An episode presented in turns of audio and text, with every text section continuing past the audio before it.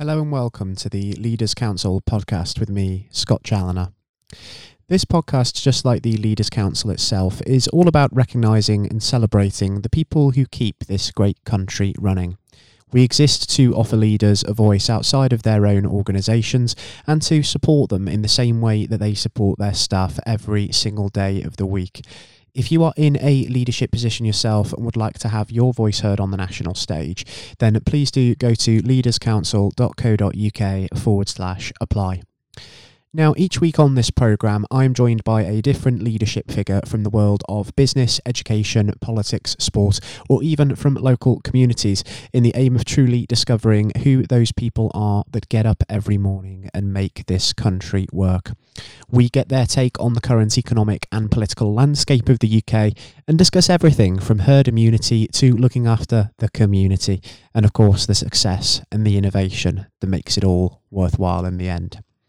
On today's programme, I'm delighted to be joined by Anwar Ali, Managing Director of Upturn Enterprises, a fast growing social enterprise. Without further ado, ladies and gentlemen, let's welcome Anwar onto the programme. Anwar, good morning and welcome, and thank you for joining us on the programme.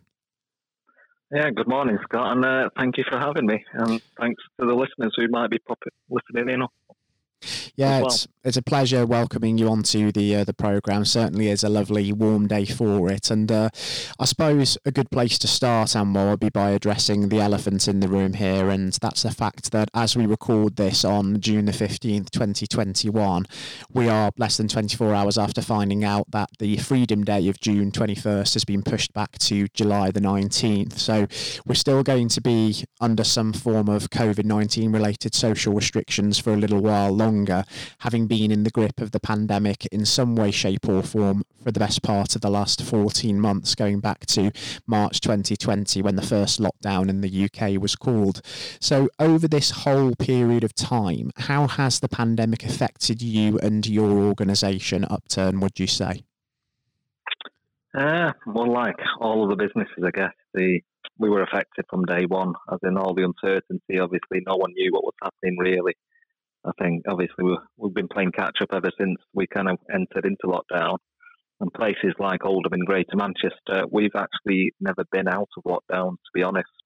You know, the COVID variants and everything else has been run, running rampant, as you can see right now at this moment in time. You know, places like Bolton and Blackburn just on our doorstep. Uh, you know, the infection rates were the new uh, Delta variant is running rife at this moment in time. It just seems to us that we've never really been out of any kind of lockdown. So where the rest of the country at certain points kind of eased, we were still under severe restrictions, and obviously that has a knock-on effect, you know, all across society, and more particularly from our perspective as a, as a small SME business, you know, mm. we were really affected. But it's the uncertainty, that's the unknown that has really affected us, unlike yesterday's announcement from the government. Again, we're still in that unknown. We're not 100% sure exactly are we're doing the right thing by unlocking the way we are doing, or even kind of returning back to the office in, in a limited capacity. So, my guess is as good as yours at this moment in time, and everybody else in the country. You know, we, we're trying to just get on and do the right things as safely as possible, I guess. But no one has any answers that you know can give us a definite yes or no here there or anywhere else.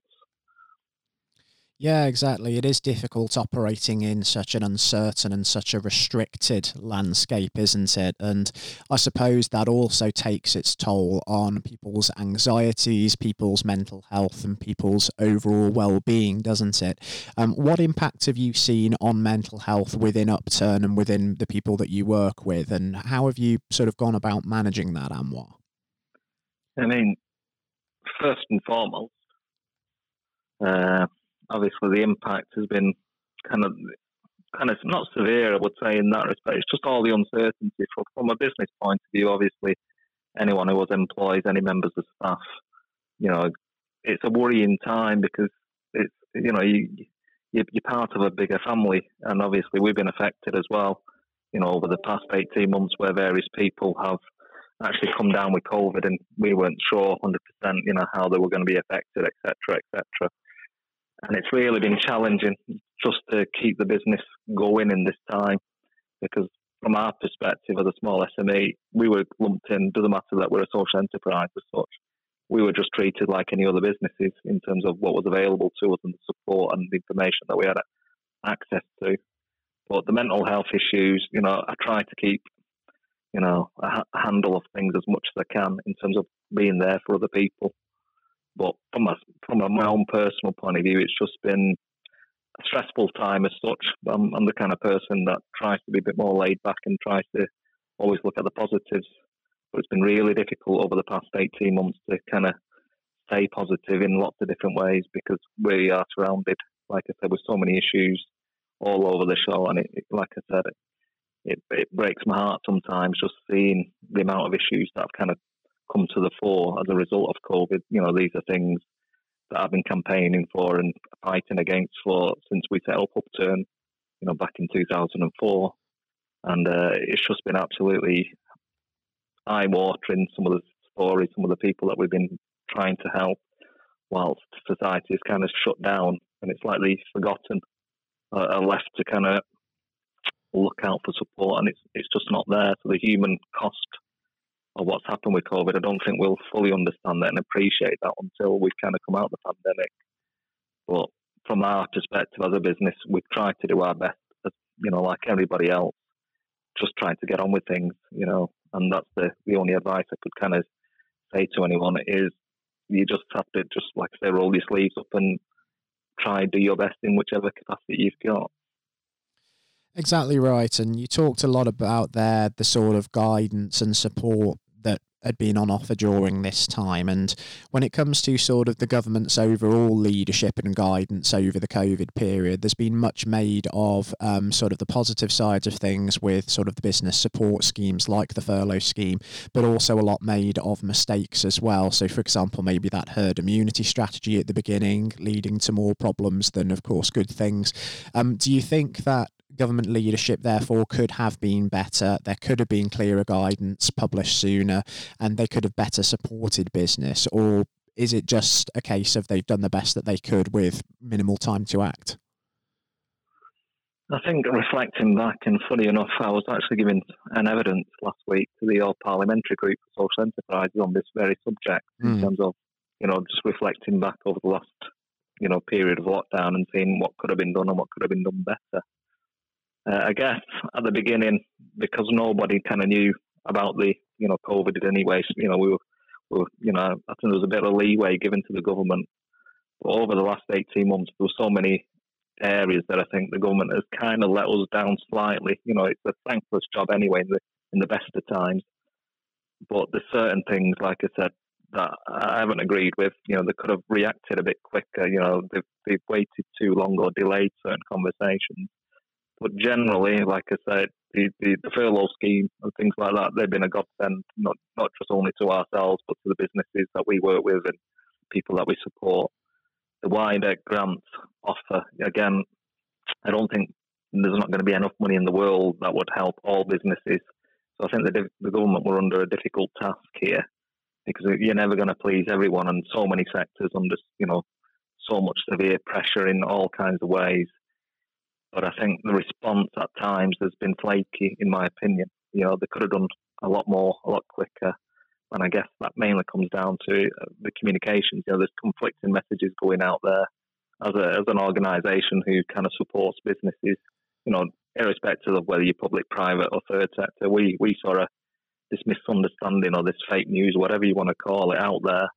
Businesses just didn't know. You know, they were told one bit of guidance, and then the next day or the someone else said something else totally different. So it's been a really, you know, difficult time, I guess.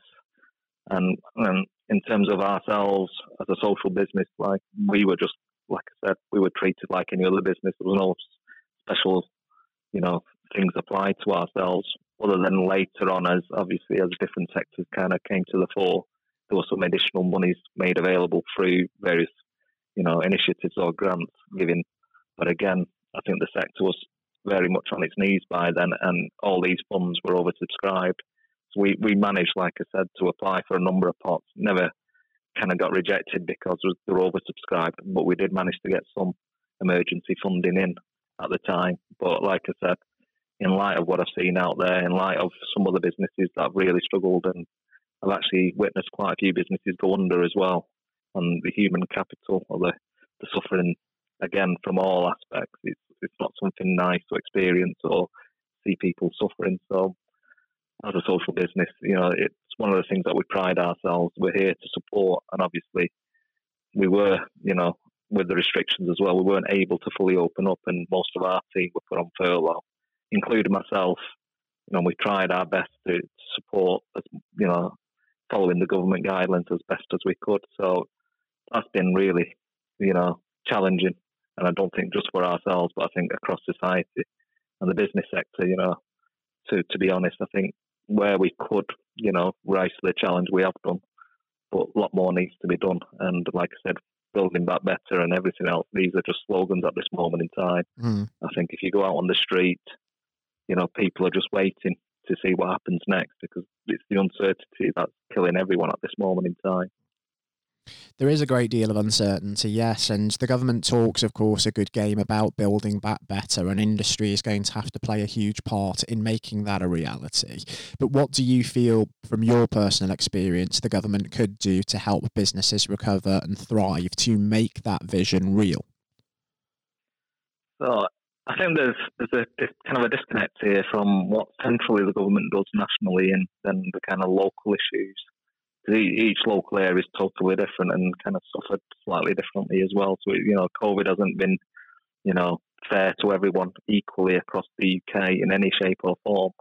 So, talking about my experience based out of Greater Manchester, like I alluded to earlier, we have never really come out of lockdown, and the infection rates have always been skyrocket high. And even the mayor, you know, you would have seen him on the TV at the time trying to negotiate a better deal.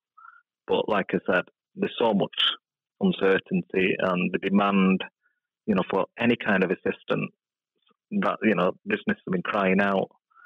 Uh, locally, I found out, you know, most of the mainstream providers that were providing this type of support, obviously, they shut up shop immediately and they could afford to do that. But the small SME businesses, the people who are really suffering that, you know, in the communities, you know, the people on low level jobs, you know, they didn't have that luxury and uh, they didn't have no one to turn to. And like I say, we were inundated, uh, you know, with lots of calls from businesses just asking us for simple things. What what grants are we entitled to? Is there any way you can support us? Because we were a bit, you know, not understanding, or individuals were really, you know, suddenly been put on furlough and then been made redundant and things like that, not understanding their rights. And although that's not, you know, central to what we, we offer completely, you know, the mainstream providers kind of just weren't there to open up their doors. So we felt, like I said, compelled in lots of different ways to, you know, try to open up as safely as we could. But obviously, uh, putting the safety of my staff and my team first, you know, it's been really challenging, and it's not something that you know I felt uh, that we could have had more support with.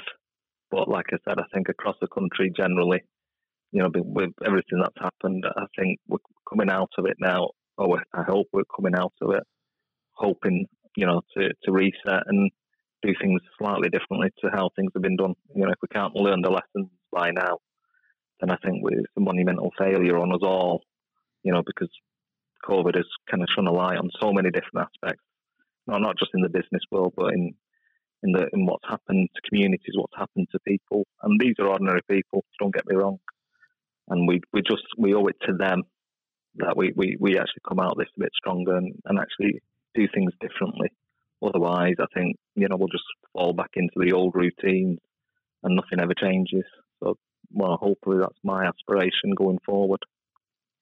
And when we talk about the lessons learned from the pandemic, from your experience, Anwar, what do you feel that you've taken away as a lesson from all of this, this quite difficult and challenging experience?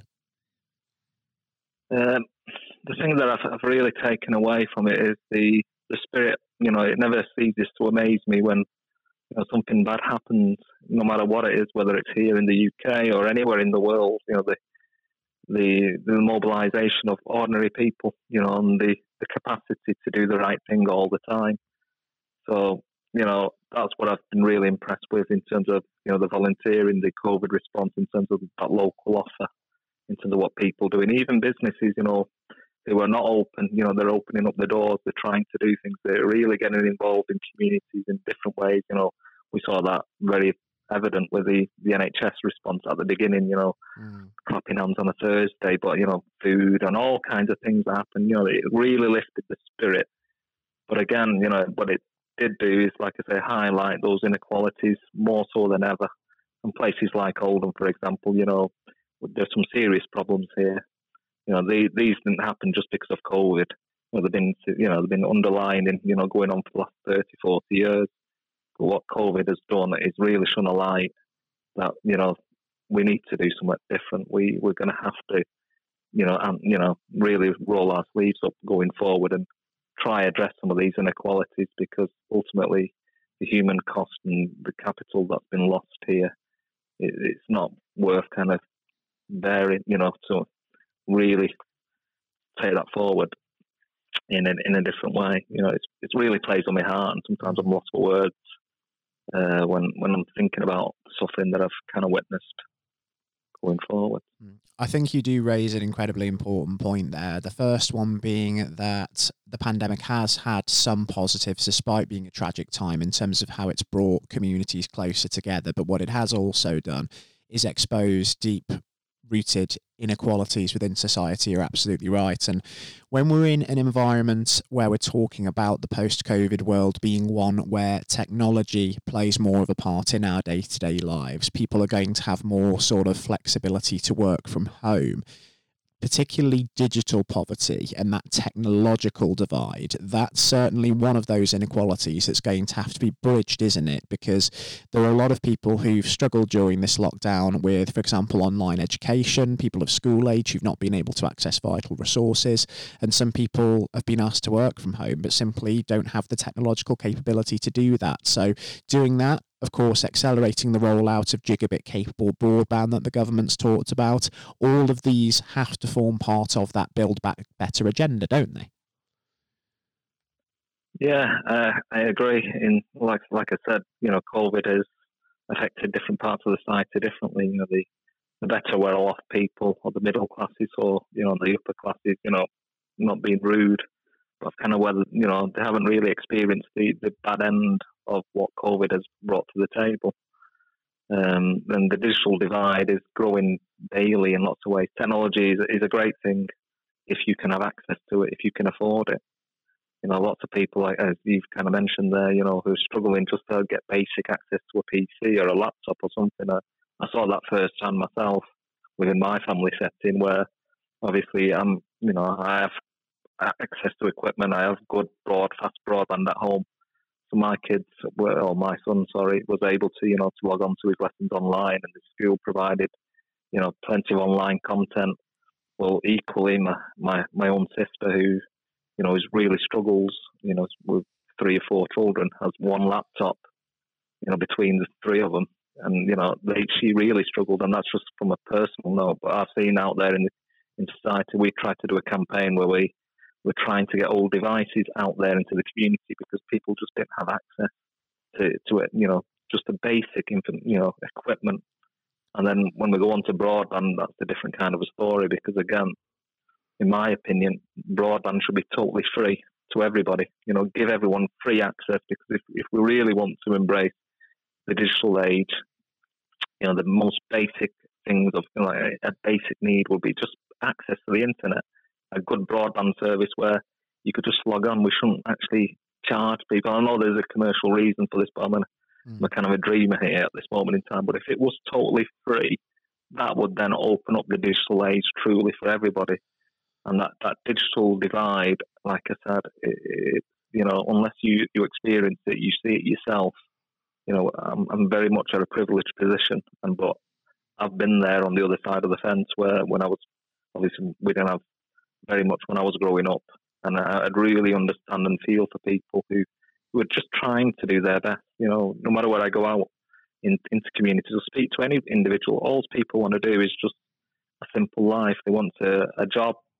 You know, they're not being greedy here. You know, something that pays well so they can put food on the table, have the odd occasional treat, and and just get on with life. You know, in peace, in peaceful times. It's not much to ask for, but then there's so many things, like I said, that are out of their control that they have no control over. That that it you know it really holds people back, and then that's the crux of one of the, the inequalities. I mean, that's just one being digital, but there's so many of these inequality things that can be solved if we really wanted to, and if and if we can come up with a vaccine in less than 18 months, then surely if we just concentrated our efforts and really just put a bit more effort and resource into some of those issues, I think society as a whole would really benefit.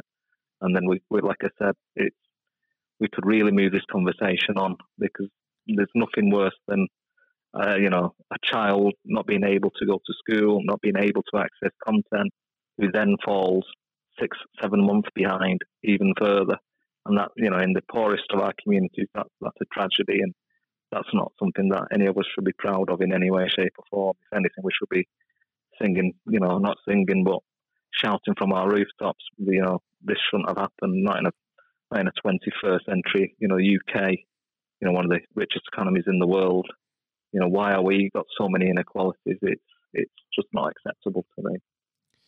Yes, exactly. It's something that we have to really face up to as we emerge from the pandemic, isn't it? And rightfully so. We've talked about just how that sort of flexible working and flexible learning approach is so beneficial for that work life balance. And yet, people are barred from the benefits of that by lack of access to digital. And it is so, so important that we do address that.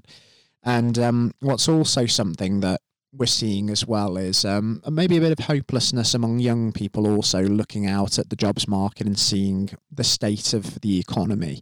Um, for those sort of young aspiring people of sort of entrepreneurial stock, if you'd like, and aspiring business leaders, Anwar, are there any words of encouragement you would have to give to those people at this time to get them to just take a breather and look at the opportunities that are there? Because despite the impact that COVID has had, there are going to be real opportunities as we hopefully bid to build back better as a society and we implement these changes that we need to see, aren't there? Yeah, um, and going in terms of going forward, like I said, and especially for the next generation coming forward, you know, we talk about Generation X or the millennials.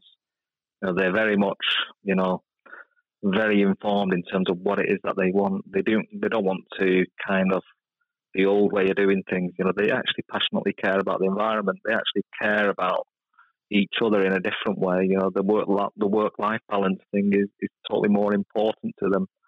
So I think building back better, what you know, and moving towards the future. There's a whole host of opportunities out there. We we kind of talked about digital before, but I think we're in that digital, you know, industrial revolution, or call it the digital revolution as we speak now and young people, and more so all people, you know, we're, we're so more connected now and have more access to information. And there's so many opportunities out there.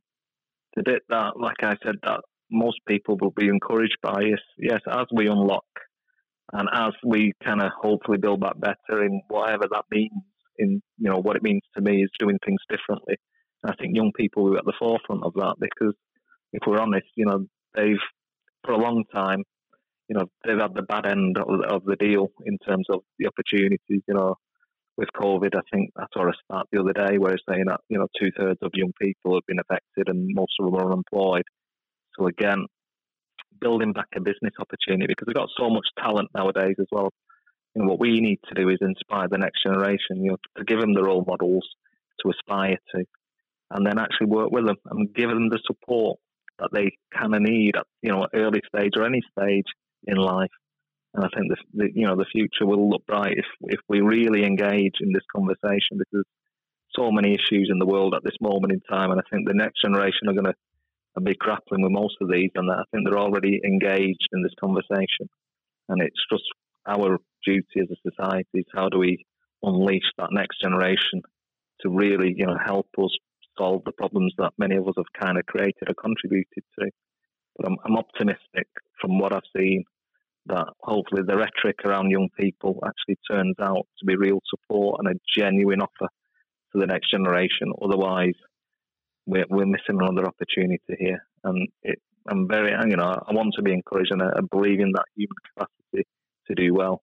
And if we we enable them to innovate and really put that task on them and then give them the support and resources to do that, I think we can come out of this pandemic and society generally in a much better way than we would have done before. And but it's you know, I think all it's down to us all now, you know, to really campaign and help as many young people as we can. Not that they're the only group out there that needs our support, but I think that the next generation can really, you know, they've got the ideas. You know, I see it all all the time. The young people that I work with, whether it's helping them into employment or setting up businesses, they really are infused. They really care about the world in a way that you know our generations might not have done. So I'm, I'm really inspired. That's probably one of my, my big hopes that we, you know, unleash that potential of these young people and really support them going forward. And let's keep our fingers crossed that that does happen and society doesn't abandon that generation of people. And I can imagine as well that Upturn, your business Anwar, does have some exciting plans for the future, albeit we are still in something of an uncertain environment. But if we could sort of pretend we have a crystal ball for a moment and look ahead maybe 12 months from now, where ideally would you like yourselves to be this time in a year as hopefully we move out of social restrictions? And how would you like to see society moving forward in that post COVID world?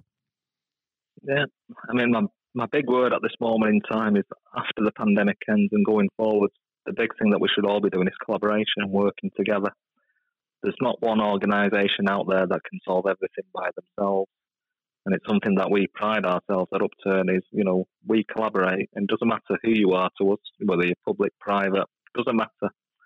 You know, let's come together because I always say, you know, two heads are better than one head. So going forward, you know, I'm encouraged also by the conversations that are going on in terms of, you know, society wanting more social enterprises.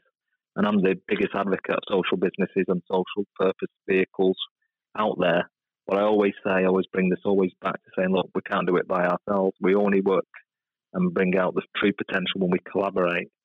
So going forward, I'm, I'm encouraged from the number of conversations at this moment in time that I'm having, you know, whether that's with the public sector organisations like the NHS, the local authorities, because again, they're grappling with these same questions. The private sector, again, they're grappling with, okay, how do we build that better in a different way. You know, they've been under severe pressure for a, a, a long time now. You know, different sectors in terms of you know they've had some bad publicity. You know, the fat cats, but not all public-private sector organisations are like that. In my opinion, you know, every business wants to do the right thing.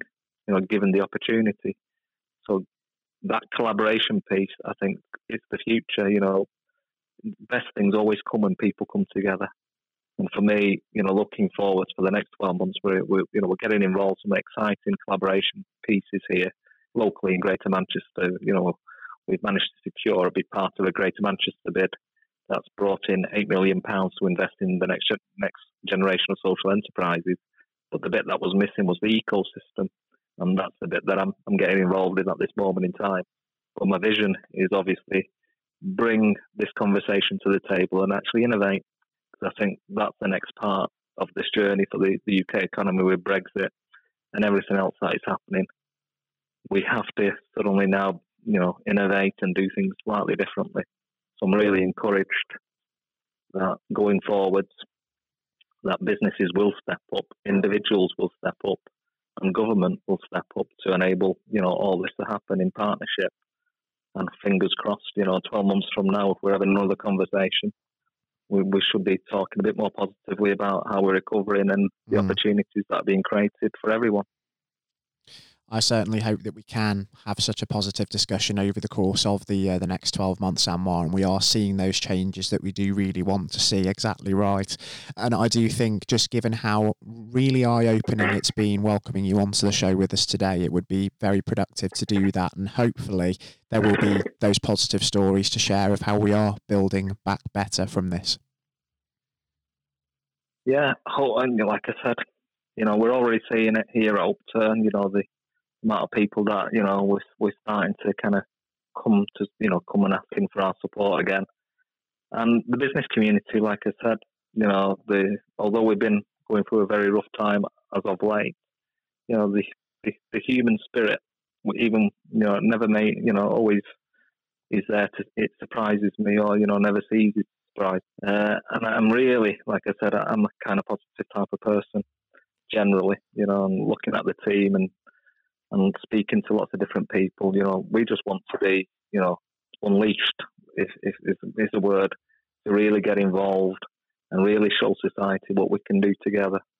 So um, fingers crossed, Scott, that you know, in 12 months' time or even in six months' time, as soon as we're given that opportunity, I think we we have to grasp the nettles here and really start to innovate because there's so many issues that I think we, that can be turned around. We're not asking for magic money to be turned. You know, just give us different things here. You know, there's there's a genuine opportunity here to to to reset, to think about things in a in a calm way, and then come together and really solve some of society's big problems because I believe they can be solved. And we've seen that with COVID, and I'm seeing it every day. You know, um, you know the businesses are innovating all the time. So fingers crossed.